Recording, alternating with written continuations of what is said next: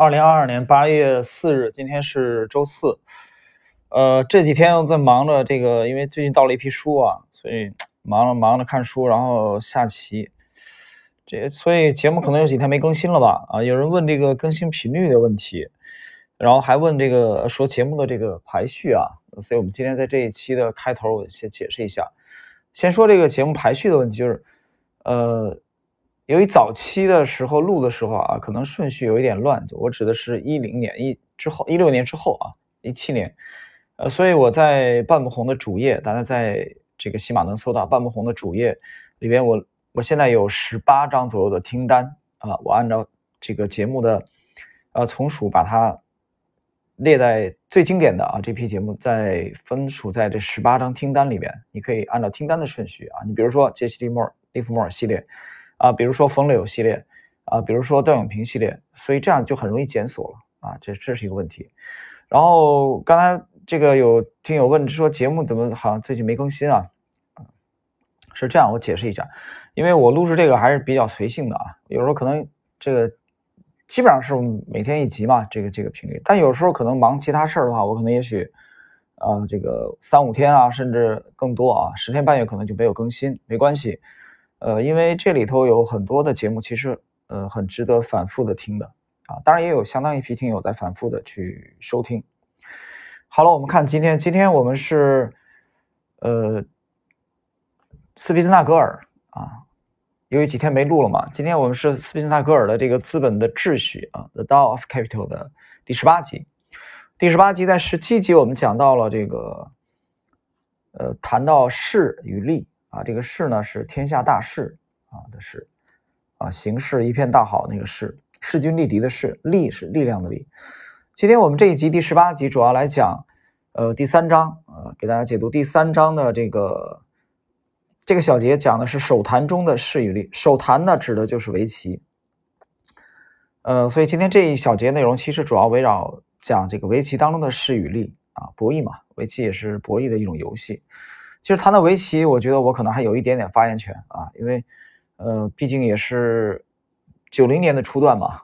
所以我现在初段应该不止了啊，所以可能做业余棋手当中还是有一有一点段位的，所以而且我又本人又特别喜欢围棋啊，虽然近期的这个状态下滑的比较厉害啊，可能因为心思没有主要放在围棋上了嘛，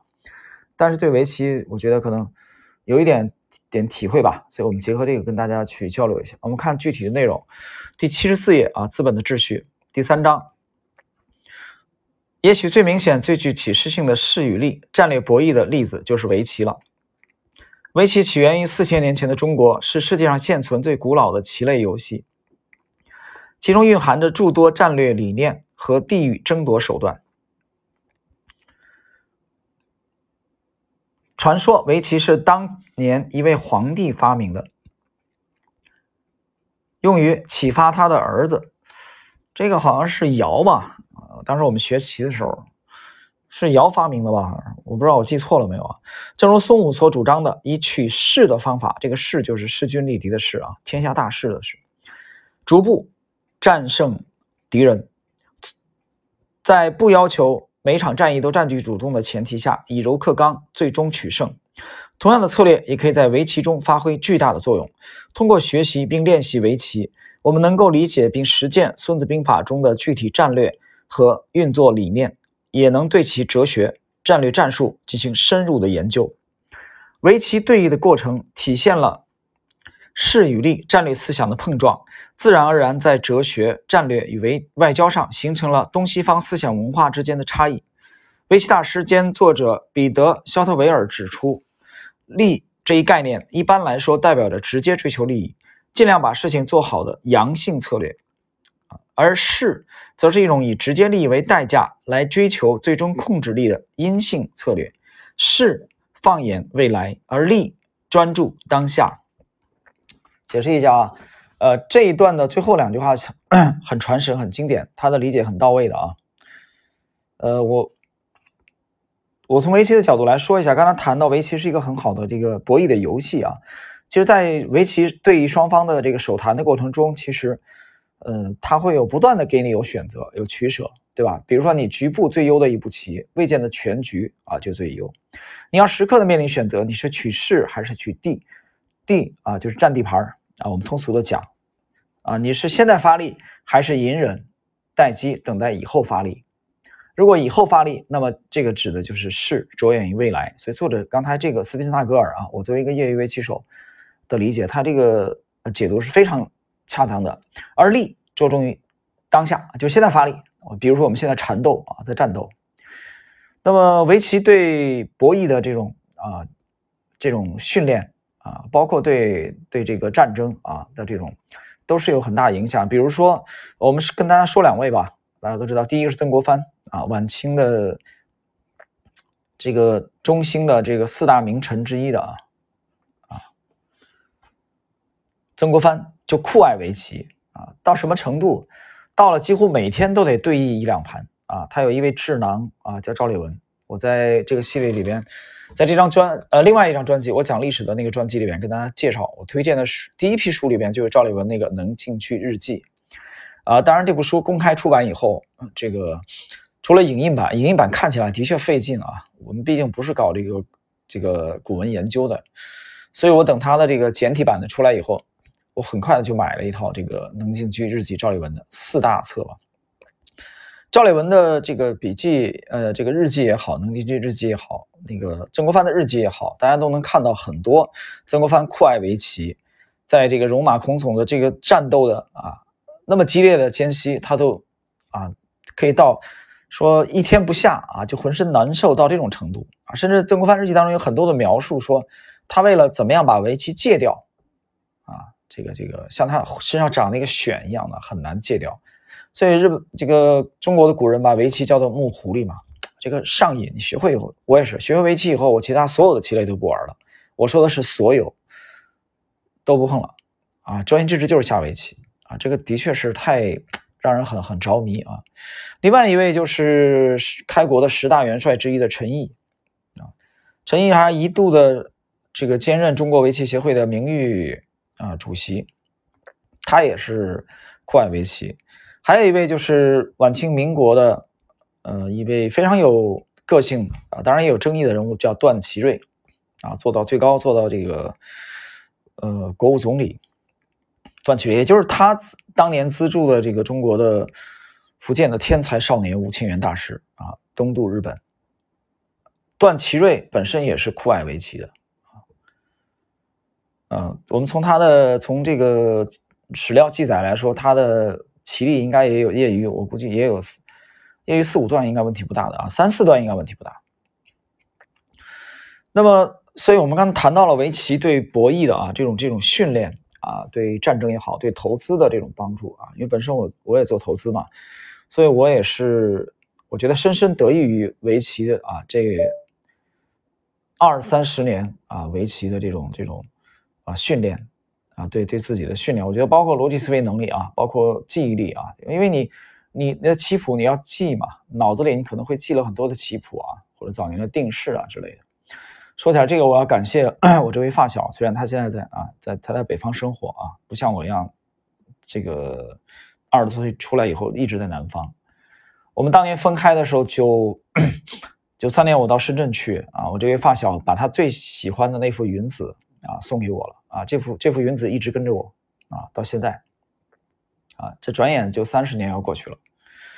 OK，我们来看啊，他刚才谈谈到云子，我们看。围棋通常在十九乘十九格的棋盘上进行，棋盘呈方形平整，代表大地；四个角落代表着四季。黑白棋子象征着石块，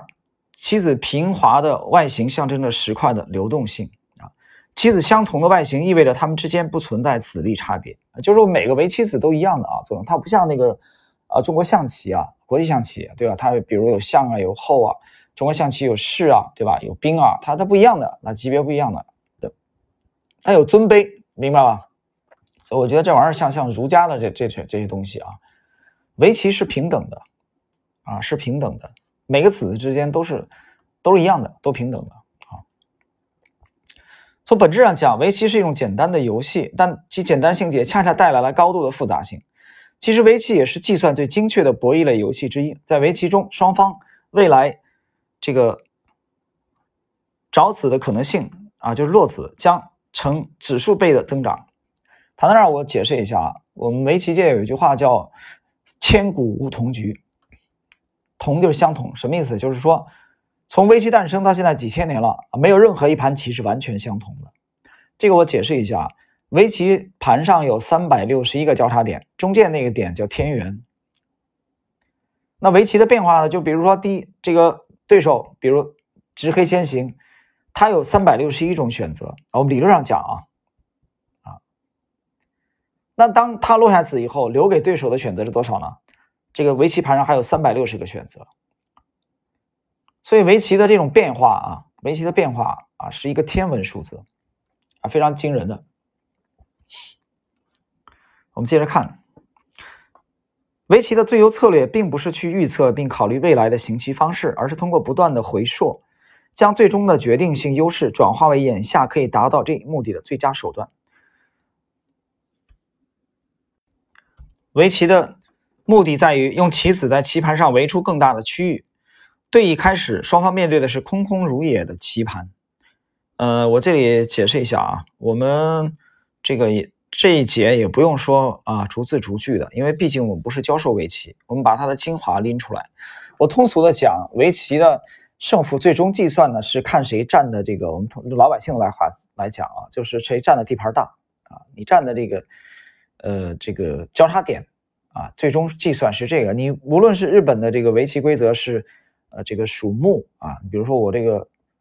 我在喜马的这个主播的名字，我选的就用半目红，这个半目啊，就跟围棋是有关系的。在日本围棋当中啊，你可以战胜对手，你战你赢这盘棋，赢的最少的就是啊半目了，不不可能比半目还少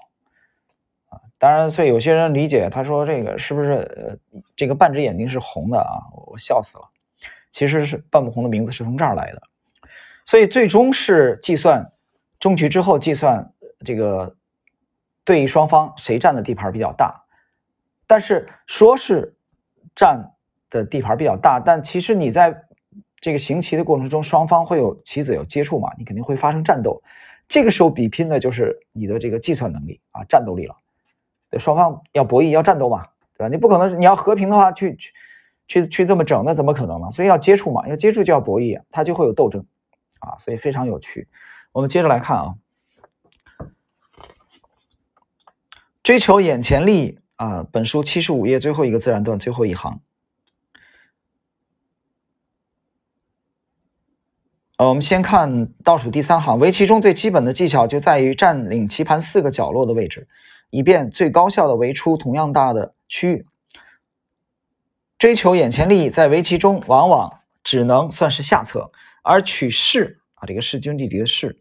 则是围棋中的首选策略。通过慢慢占领关键位置，不断的取得潜力与相对优势，起初难以察觉，但这些优势会随着时间的推移慢慢浮现。我这里要需要解释一下啊，呃，为什么要先占角？到现在的围棋，虽然现在有 AI 的这种啊，二十一世纪的围棋，包括吴清源先生去世之前，呃，这个推出来的新世纪的围棋，但现在围棋从这个发明几千年以来啊，我们有句话啊，从我们学棋的时候到现在啊，没改变，叫金角银边草肚皮。很通俗的话解释一下，什么意思？就是围棋的角啊，围棋有四个角，四个角它的脚部的区域是很容易成控的。啊，就围地盘儿。你通俗的讲，那边四肢最难围的是为什么叫草肚皮呢？啊，肚皮像草一样，说明它的价值啊最小。金嘛，金角银边，银色的银。所以这样的话，大家就知道行棋效率啊，脚部的行棋效率啊是最高的，其次是边，最后的是腹部啊，就是这个围棋的肚子啊。刚才讲到，通过占领关键的位置，慢慢的积蓄力量，这种策略其实，这个它呼应的就是本书斯蒂斯纳格尔的，啊，这个奥地利学派投资法的一个特点，迂回式啊，它不直接，啊，不是直接当下动不动就亮剑了啊，就比拼力量，不是的，它是通过慢慢的积蓄能量啊，最后等待合适的时机一举超越对手，你最终还是要展现力的。所以势与力双方看起来矛盾，其实非常辩证啊。当然有人说，那他哎，我发现有人是一直在积蓄力量啊，这个呃，当然，如果你发现有人是一直在积蓄力量啊，都积蓄了，我靠，都积蓄了几万年也从来不发力，我就告诉你，那在扯淡的啊，那他纯粹就是在扯淡，他妈的永远都不亮剑啊，他的剑要么就是不快啊，要么他根本就没打算亮剑啊，他他可能一辈子都在这个迂回啊，一辈子都在迂回，呃，那我就告诉你，他下辈子还会继续迂回。他永远都不会发力，为什么呢？因为他根本就不想发力啊！你也可以认为他是他不敢发力啊，这所以这是两回事啊。真正的战斗博弈，他迂回了之后，一定会在某个阶段会发力的，记清楚啊！势与力的转化他不可能妈蓄势一万年啊！蓄势一万年，不是骗子就是怂包啊，怂货。OK，呃，我们接着来看啊，